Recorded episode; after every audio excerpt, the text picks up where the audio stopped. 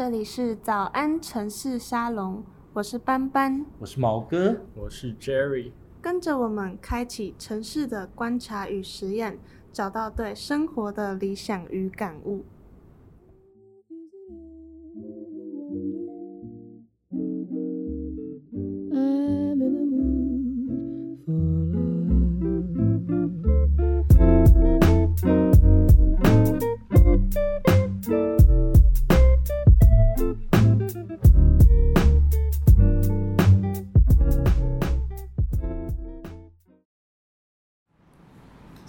存在的意义是什么呢？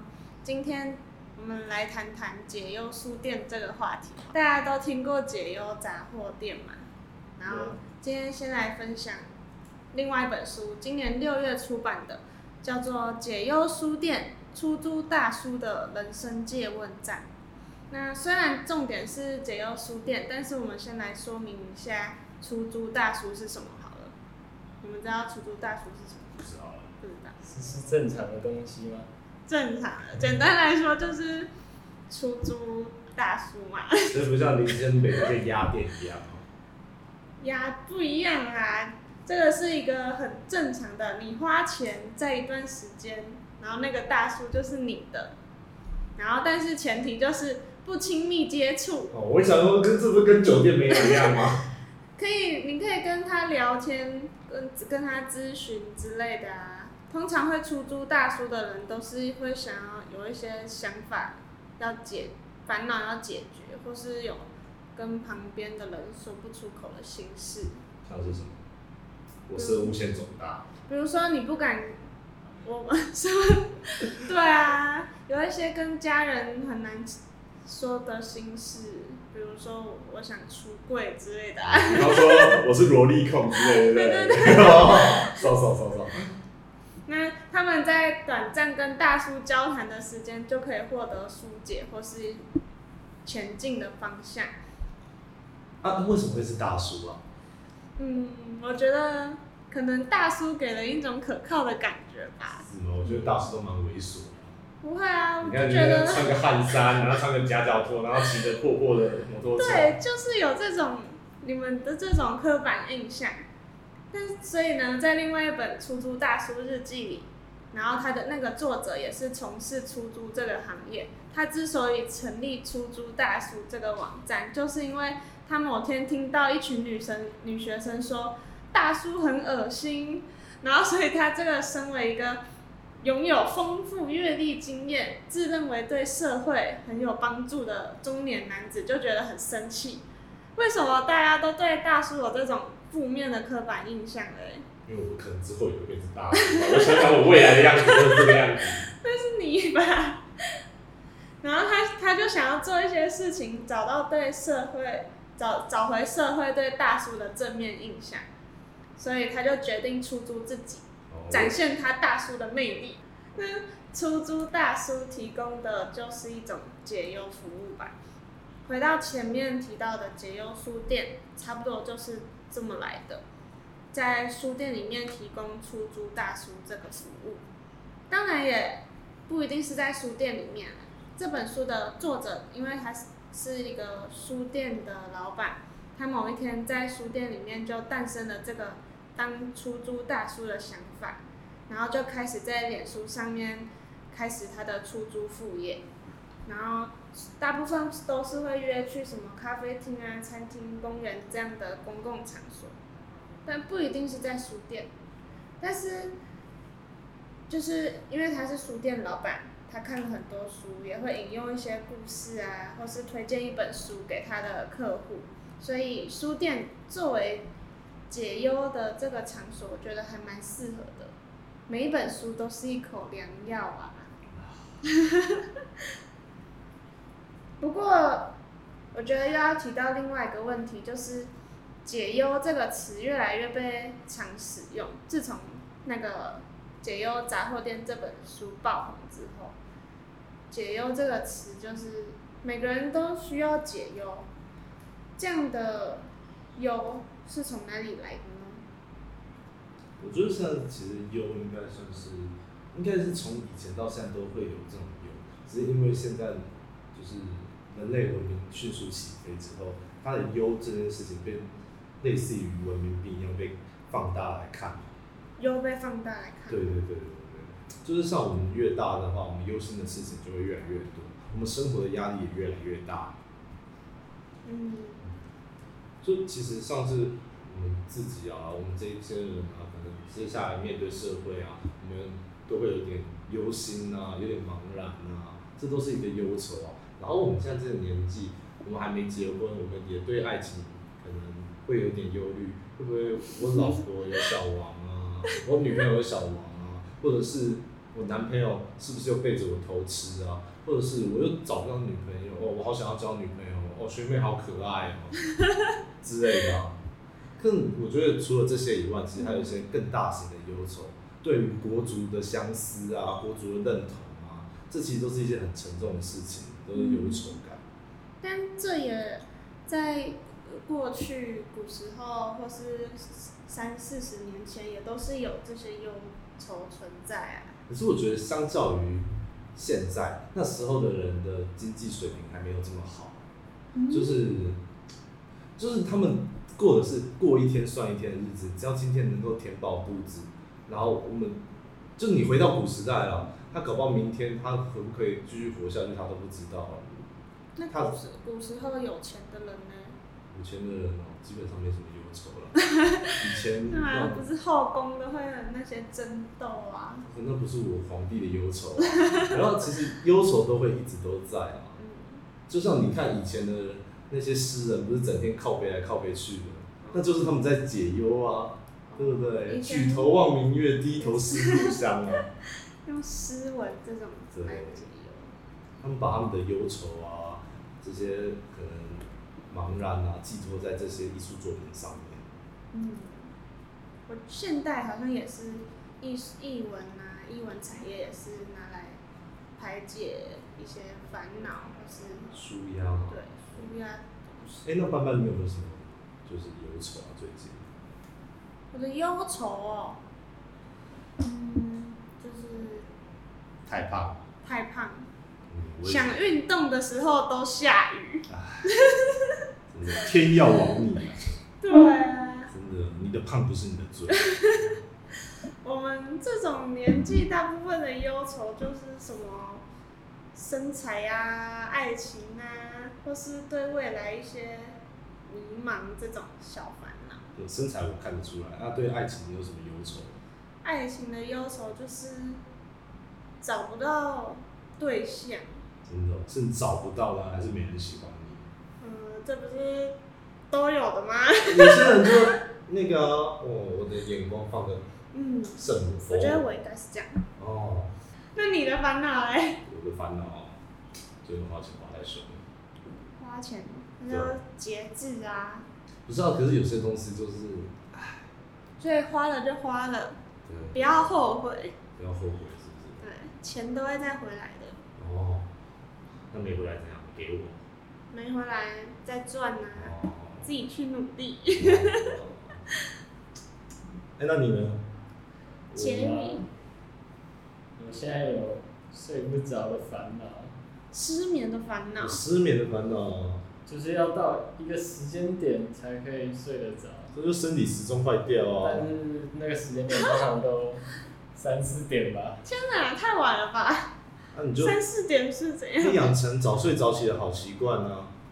啊，这大家都知道了，要养成节俭的好习惯啊，对不对？这种事情就是可遇不可求啊，可遇不可求啊！好了好了好了好了，I get you。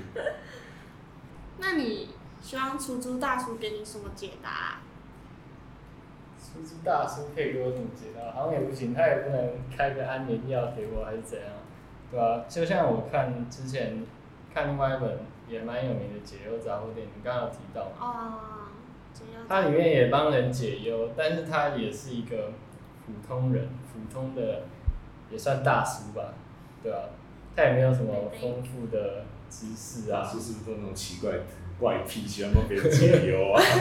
大叔比较闲吧。好，先不讲这个。就是他他他也没有很专业的知识啊，也没有办法说，哎、你这个要怎么解决，要怎么办法？他就是制造一个对话而已。对话。Conversation 陪伴的感觉，陪伴应该也不太像，像是里面有一个人，他是不小心未婚生了一个已婚的人的小孩，未婚生的人，那他来找大叔，想问大叔说要不要生，在那个那个故事里面，那个杂货店老板，他从信里面是看得出来那个人其实是想生的，嗯，所以他其实就是可是我不建议生。还是要有观察管你入微哦的心哦。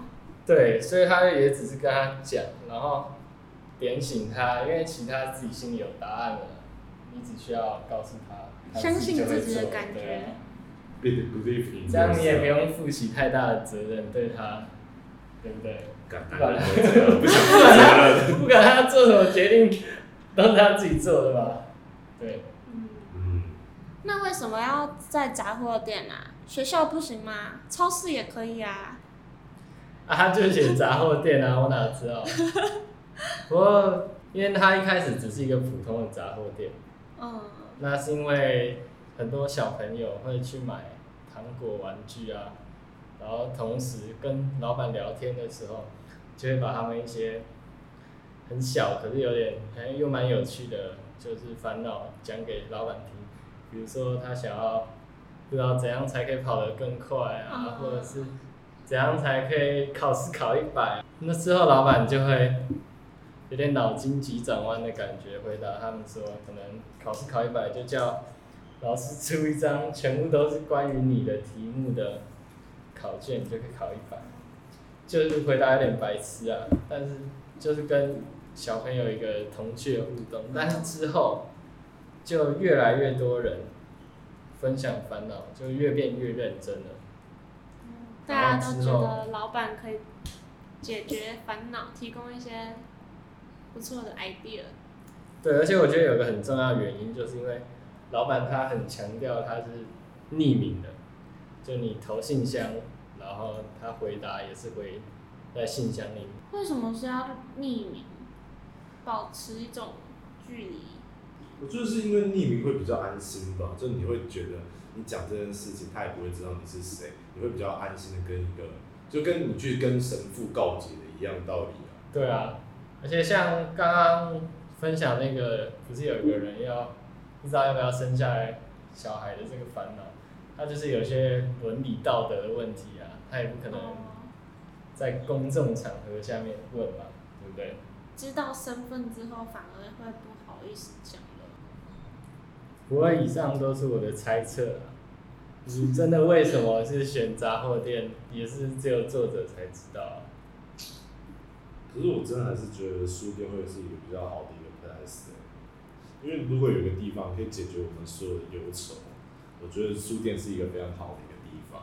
书是我们这个人类文明的一个累积嘛，就是大家曾经的生活经验啊，或者想法都累积在这里面。我们就我们现在遇到的一些困惑啊，或者是一些忧虑啊，我我相信以前的人一定也有人遇到过类似的或相同的。嗯，所以我觉得阅读可能真的是一个蛮好的解药吧，用书来回答你，因为你自己阅读，你吸收进去，它会变成你自己给你自己的解答。嗯，我就像你前面提到的，古人抒发忧愁是创作诗文，然后这些诗文流传下来，也是一个陪伴后人的一个好材料。对啊，上次以前那些古人不是常被贬官吗？我每天都在贬官你这哪来那么多贬啊？他们忧愁只能写在里面啊，他们也不能够去骂皇帝，对不对？所以他们只能写这些无。那嗯，有用吗？以后人你在看的时候，你会，比如说你自己也是被降阶的，我会觉得比较没有那么孤独了，就是好像这个人陪伴着我，我们两个一起，一起烂这样对，子我就烂，我们就烂，对，好啦，看书可能是一个蛮好的解忧的方法，但是就会有很大的问题啊。你看世界上书那么多，我走进图书馆，我哪知道我要选哪一本书才符合我现在的心情，才可以解除我的烦恼啊？你有这个问题是不是？然后我再来给你推荐一个特色商品哦，就是由我们早晨案内所推出的早晨解忧包裹，里面有一本书，一张专属于你的纸光签，还有早晨案内所为你准备的特殊小礼物哦。在这个 package 的功用，是我们早晨案内所为了这座城市的人们克制特调的一杯能量饮。这样好像南部那种地下电台卖的药哦。差不多道理啦，可以解除你心头的问题。嗯。哎、毛哥，我觉得你很像安眠书店的男主角哎，怎么说？就是那种怪怪的啊、变态变态的啊。对，我其实有这种感觉，怎么办啊？只是我觉得我没有像那个主角那么夸张。虽然安眠书店跟书店没有什么太大的关系啦，你知道吗？我超扯的，我上个礼拜花可能年假的时候，就直接把两季直接全部看完。那安眠书店它跟书店有什么？我觉得它是利用书店，我觉得书店其实第一、第二季其实跟书店没什么关系，那第一季跟书店有关系。它利用书店这个可能比较跟邪恶沾不上边的场域，来隐藏它邪恶的一些企图啊，或者他囚禁别人的地方，就是最没有，他是最安全的地方，就是最安全的地方。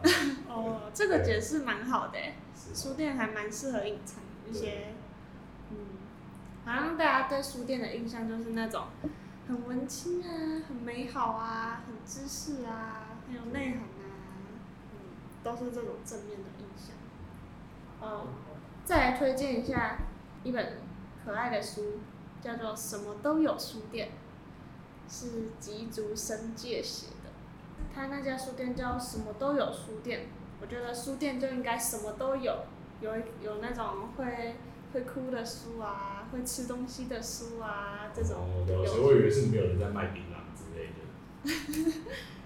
你你可以跟老板说你想要槟榔，老那个老板说不定就会推荐你一本槟榔相关的书。那最后还是以解忧书店出租大叔的人生借问赞这本书来做结尾好了。我觉得里面有一段话还蛮好的，他说：“没有人是真正的孤岛，在经营书店的那段期间。”他感受到许多寂寞的读者，单纯只是想要一个安静的角落，静静的看书。那书店这时候就成为一个沉默的陪伴者，让城市的人们的烦躁的心安定下来。那书店之于城市的意义，除了点亮城市，也同时点亮城市的人的心吧。嗯，那。请请持续收听早安城市沙龙，让早晨当你的出租大叔吧。耶、